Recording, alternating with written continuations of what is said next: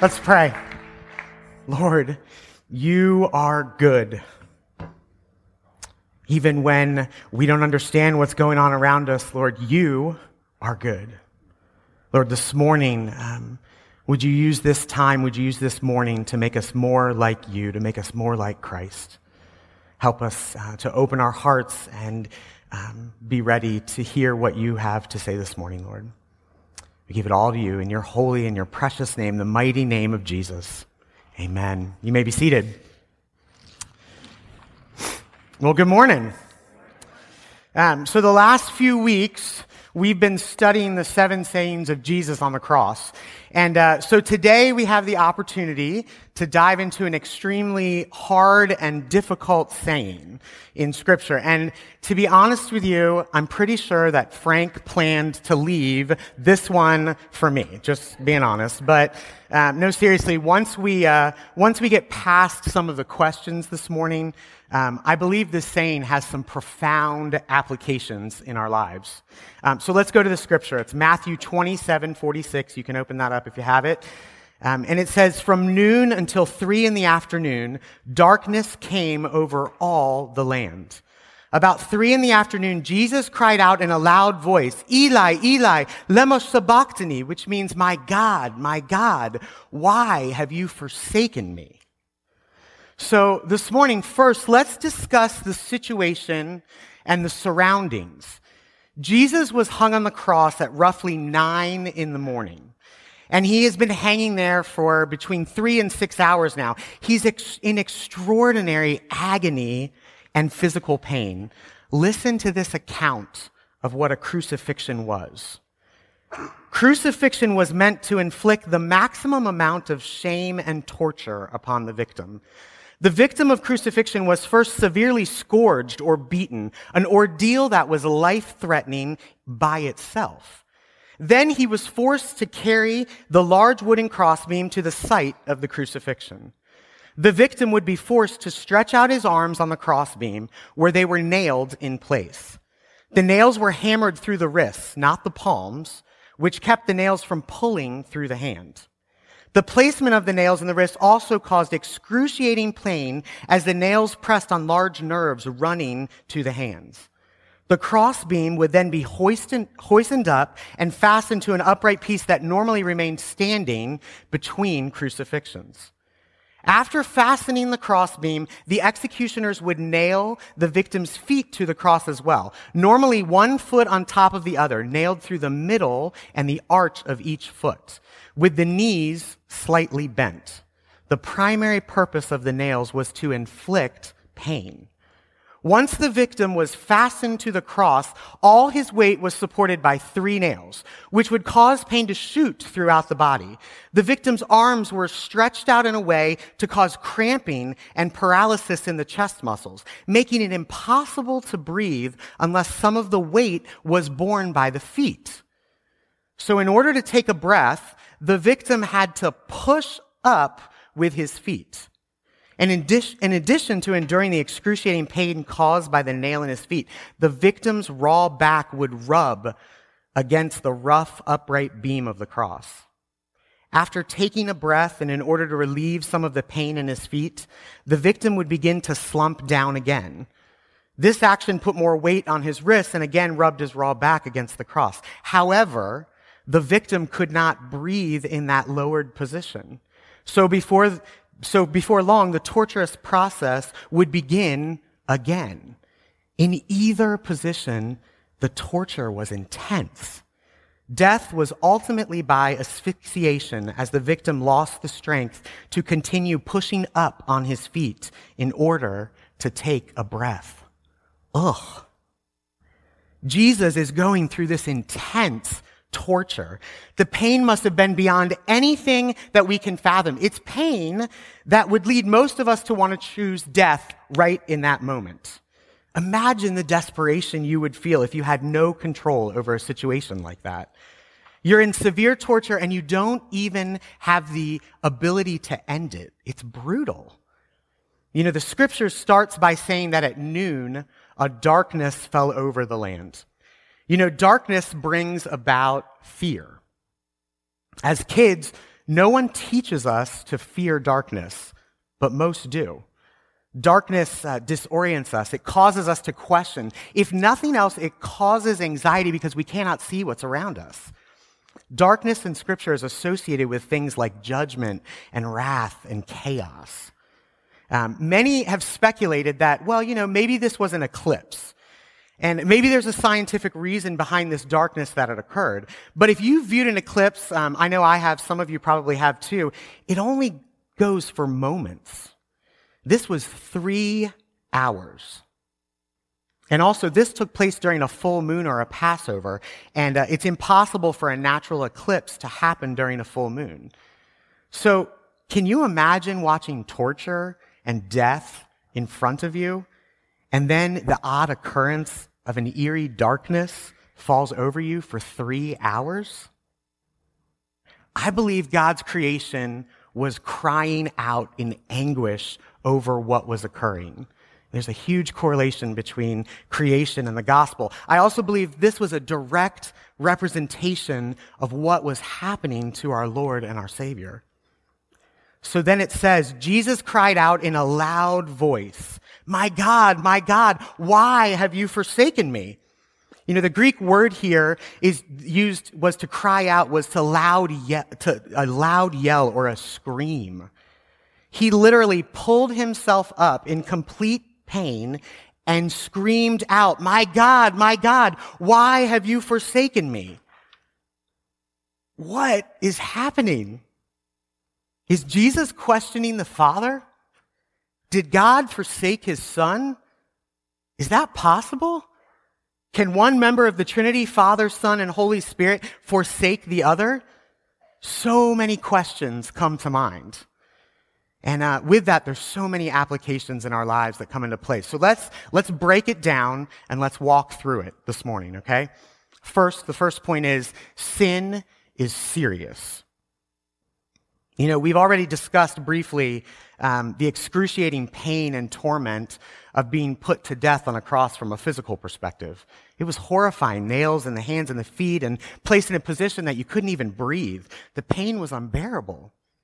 What's crazy is, I think that the physical pain was not as intense as the spiritual anguish that was occurring.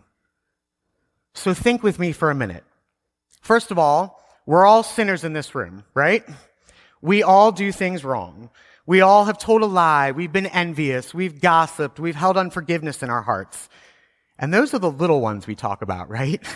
like, if we're honest, many of us have done far worse than told a lie. We may have been adulterers or intentionally hurt others, or we've abused power, or we've been arrogant, maybe even murder. Who knows? The list goes on and on. So now take your life and think through the multitude of sins that you've committed from birth until right now. How does that make you feel? It's heavy. You may have deep regrets and shame and guilt about what has occurred in your life. Now, multiply that times humanity every human that has ever lived. Take all of their sins and now place it on yourself. For instance, take the sins of someone like Adolf Hitler and place that on your shoulders, murdering millions of innocent people. This is what was occurring. Jesus was taking on the sins of the world upon his shoulders. And not only that, but in Isaiah 53, 4 to 5, it states, He held our infirmities, our sorrows, and grief of humankind. Can you imagine the weight, the heaviness, the despair? I can't even handle the weight of my own sin, let alone anyone else or everyone else. Sin is serious. In fact, it's so serious that someone had to pay the penalty for it. God cannot be associated with sin in any way. Zero. None. And because of that, our sin has to be reconciled. So God sent his son to die on the cross for you and for me. Do you really understand that? Do I really understand that? Even if you've been a believer for years, can you comprehend that sin is serious? If you surrender your life to Christ, you have a Savior, a God that took all of your sin, all of it. The lie you told last week, the lust you let linger in your head, the envy, the affair you had, the shady financial dealings, the cheating, the anger, the hurt you inflicted on someone, the pride. He took all of it. Does that mean that we can sin now that we're saved? No. if you love another, you don't wish harm or pain on them, right? Why would you continue to live in a way that doesn't express the great understanding of your faith? You know, there's um, a continuum of sin. Um, listen to this and see where you might be on this, this path. Some may be enjoying sin. Um, some may be ignoring sin. Some may be mourning sin. Some may be confessing sin. And finally, some may be repenting of sin. Where are you on that list this morning? You may have a lingering, habitual sin in your life today. Find freedom in the fact that Jesus paid the price for you. Live in a way that your life demonstrates the reality of your faith, the reality of your understanding of the grace you receive each and every day. Second point, embrace suffering. Wait, did you just say embrace suffering? I'm really not cool with that statement, right? Embrace suffering, you're crazy. Listen to this quote from Ravi Zacharias very carefully. It's really been um, transforming my thinking. At the very moment that Jesus cried these words, My God, my God, why have you forsaken me? At the height of his sense of desolation, he was, in fact, at the very center of God's will.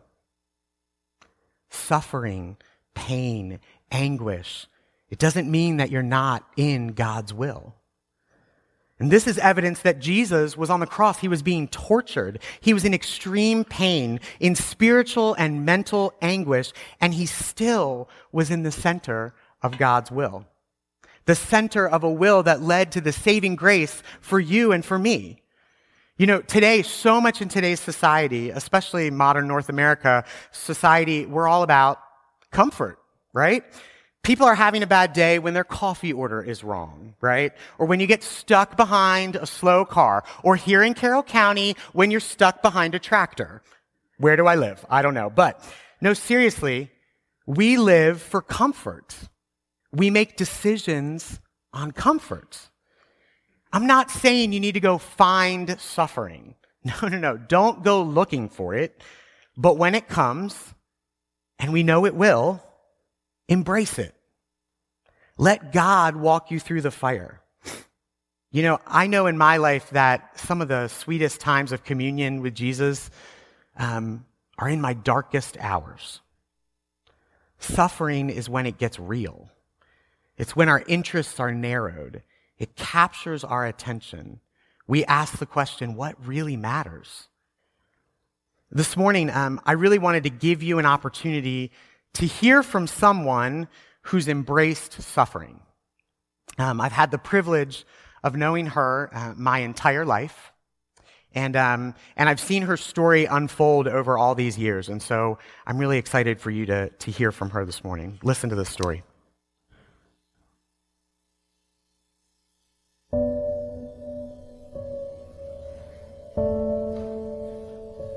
My name is Cheryl Routson. But for 30 years, I was Cheryl Osterhaus.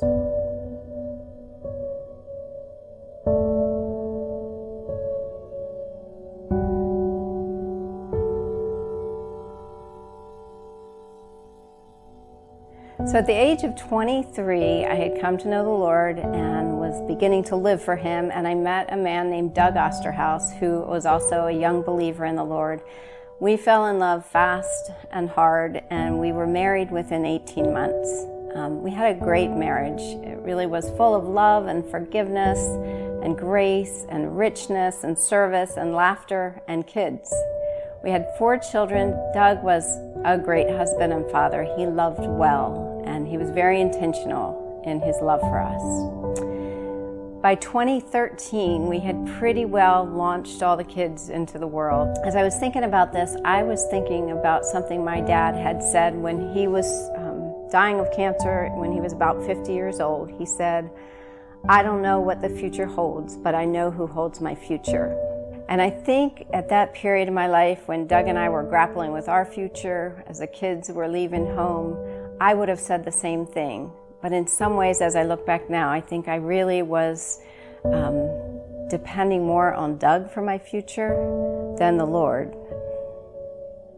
So that makes February 21st, 2014, all the harder to grapple with.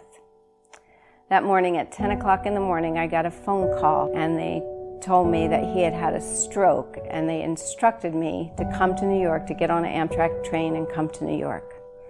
So I called my kids, and my daughter and I got on a train from Baltimore and headed to New York. Throughout the day, I spoke with the Amtrak police and I spoke with the ER doctor. And in many ways, they were trying to tell me that my husband had passed away, and I just couldn't or wouldn't. I couldn't handle that information at the time. And during that trip, my greatest fear was that my two boys were going to arrive at the hospital and I wasn't going to be there to comfort them. And I did not want them to hear that news that their dad had passed away from the doctors. I wanted them to hear that from me. So we arrived at the hospital and I was led to a room where just my two boys were, Mitch and Marcus. And they broke the news to myself and Morgan that their dad, my husband, had passed away. I later found out that they had asked all the Amtrak employees to leave the room so they would have time for us to talk to us privately. And we prayed together and we hugged and we cried and we prayed some more. And God provided for me that very first day through my boys in a way I never could have imagined. Um, that very first night, we got home from New York at about midnight crawled into bed that night. I was just in shock. Um, I listened to praise music and I prayed, and really, I think my prayer was just help. And at some point during the night, I came across a tiny little picture, and all it said was, I have a plan. Do you trust me? God. I felt like God was speaking directly to me. He had a plan did I trust him? I knew I could. If I could trust anything or anybody at that point, it was God. A month after Doug died, a friend of mine sent me Isaiah 43:19. It says, "Behold, I will do something new. Now it will spring forth. Will you not be aware of it? I will even make a roadway in the wilderness." Um, it's hard to look for him in the desert, but I am forever thankful for those people around me that continually pointed me towards him. It was during that time I really had a hard time reading the word. I just I had a hard time focusing on anything, but I, I found I could focus more on small passages and I started to memorize those small passages. And when I did that, my entire outlook changed. I didn't receive specific answers from the Lord as to what my future held, but I slowly started to trust Him, the one who held my future. Nine months later, on Thanksgiving morning, I wrote these words in my journal. I wrote so, so much to be thankful for, so, so much to grieve. We had such sweetness and intimacy and joy and a future together. I still can't fathom that it's all gone still have no concept of a future alone. And I also wrote about how hard it is when I go to bed. I naturally, and even nine months later, still would reach out for Doug. And that just brought such comfort and, you know, and now it brought such grief. And that morning I woke up and I turned to Isaiah 41:13. For I am the Lord your God who upholds your right hand who says to you, Do not fear, I will help you. Kind of blew my mind at even that, you know, that sadness and that grief. God was answering me, and God has me, and God had my right hand. A few years in, I still struggled with my future and purpose and kind of how and where I fit into this world. And at that time, Psalm 16:11 came alive to me. It says, "Thou will make known to me the path of life. In thy presence is fullness of joy. In thy right hand there are pleasures forever." I was tempted to start looking for joy and pleasure somewhere else, and I um, I taped that verse to my fridge and I I was reminded every day that He is the answer, and it is in Him that I'm truly going to find His path for me and true joy and real pleasures. Well, it's now been four years. God is good and faithful. I'm remarried to a wonderful man named Charles, and he's experienced the same losses. And guess what? We both need to learn and keep learning to look to the giver of life for joy and pleasures and for our future together.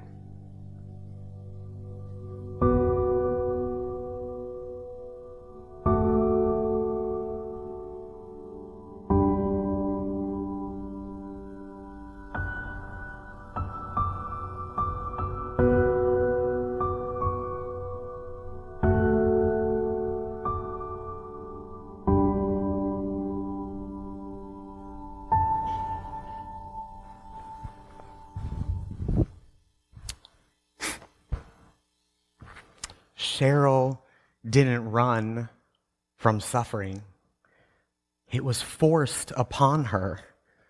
But in the midst of suffering, she embraced it. She couldn't even comprehend all that was occurring, but look at how God showed up in her life. Although the hardest moments of her life, some of the most intimate with her Savior. God is more concerned about the journey than the final outcome. Do you love comfort more than seeing Jesus work and transform you? It's a hard question. I struggle with that question. Listen to this quote from Dan Allender, a psychologist. He says, As long as your cry for relief is louder than your cry for a changed heart, you will remain a prisoner to your pain and a hostage of self pity. You know, many in this room, I can think of several, honestly, excuse me, get choked up, have suffered far more than I can comprehend. And I know you may say, Mark, it's really easy for you to say these things. But what I do know is that his word is true. And even in your darkest, most horrible suffering, God can and will walk with you. So this morning, evaluate your life. And when suffering comes, knocking on your door, and it will, walk through it confidently, embracing it, and watch God show up in amazing ways. Finally, the last point. Have you accepted the substitute. You know, what's um, amazing about this passage is that it's a direct quote of Psalm 22. When Jesus cried out, My God, my God, why have you forsaken me? It's a direct quote of Psalm 22. Psalm 22 was written almost a thousand years earlier than the time of Jesus hanging on the cross. You know, today, many Christians know and love uh, Psalm 23, right? The Lord is my shepherd, I shall not want, and it goes on. Well, in those days, the days of Jesus, Psalm 22 would have been similar type of verse to that crowd. So when Jesus yelled out these words, most Jewish people would think of that scripture.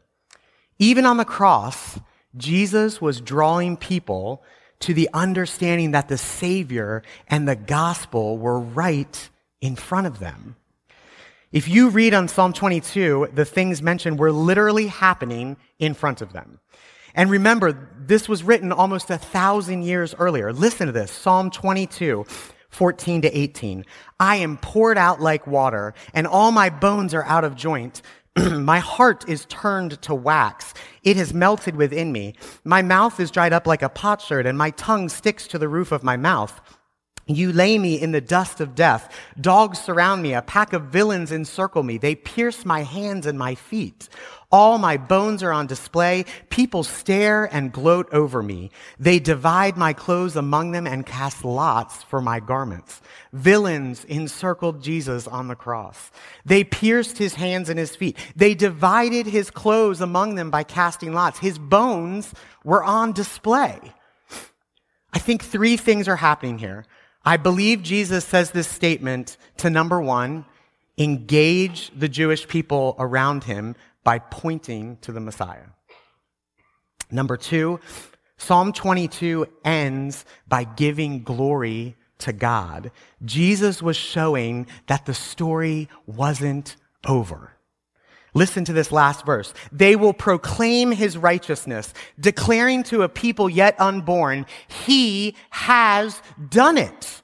Praise God, right? Psalm 22 ends with hope. You know, during suffering, what comes out of you? I was struck with this. As Jesus suffered, what came out of him was scripture. Are we living a life that's so intentionally in tune with God that in times of great stress, Jesus is still oozing from our lips and our actions? Did Jesus say, My God, my God, why have you forsaken me? Because God had forsaken him? Well, that's a two part answer. No and yes. No, it's impossible for God to not be the triune God, Father, Son, and Holy Spirit. However, in this moment, God had to forsake Jesus because of the sin he was carrying in our place. Do you know what hurts so much in life? Love. Love is the largest force in the world, and when it's blocked, it brings pain. God had to turn his head to allow this to happen so that you and I might have the opportunity to be saved. So this leaves us with our final point. Have you accepted the substitute? You know, if you reject this, you're holding on all of that sin onto yourself. Remember, sin can't be in the presence of God. He's holy and perfect, and sin has no place in his presence. But, but, but our God provided a substitute for us. If you trust, believe, and surrender to Jesus in your life, He takes your place. Your sin hung on that cross with Jesus. He is your substitute. And He didn't just take the negative away. He put the positive in its place. He traded it with righteousness. God sees you as if he sees Jesus. Listen to 2 Corinthians 5:21. God made him who knew no sin to be sin for us, that we might become the righteousness of God in him. Amen. So church, maybe you're in the midst of sin in your life. You're not living in the understanding that someone had to die for your sin. Surrender your sin today. And, church, maybe you're in the midst of suffering, and all you keep doing is trying to escape to comfort. Embrace suffering. Allow God to walk you through a time of obedience and pain, but know that He will be with you every step of the way. And finally, church, today is an amazing day to surrender to Jesus. Maybe you're here and you've committed yourself to Jesus years ago, but you're living like God didn't provide a substitute for you. Maybe you're hearing this for the first time. Maybe you're realizing for the first time today that Jesus' death and resurrection are there for you also. The gospel is for all people, even the worst of sins, murder, abuse, sexual sin, drugs. Jesus took that sin in your place. There is nothing that Jesus did not take on for you and for me. Don't let today be another day where you leave and don't embrace the gift of grace of God. Let's pray.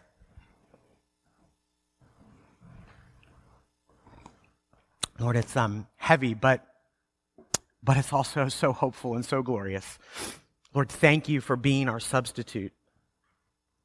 You know, this morning there might be some people here who want to surrender their life to Christ or, or recommit their life to Jesus. Um, there's nothing special or magic about these words. Uh, it's more about your heart. But, but if you'd like to, just pray with me.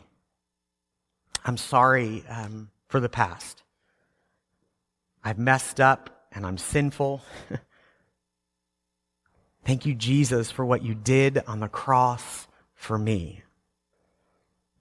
I invite you into my life and I trust you alone for my salvation. That's it. That's all it is. Um, you know, just sense in the spirit with every head bowed and every eye closed. If you prayed that prayer this morning for the first time, would you raise your hand or look up at me?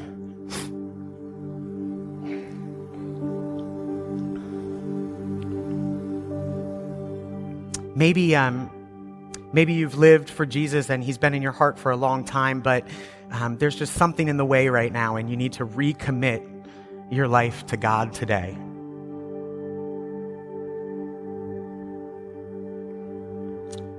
Lord, thank you um, for the amazing grace. Thank you for being our substitute and for shedding your blood so that we can be children of God.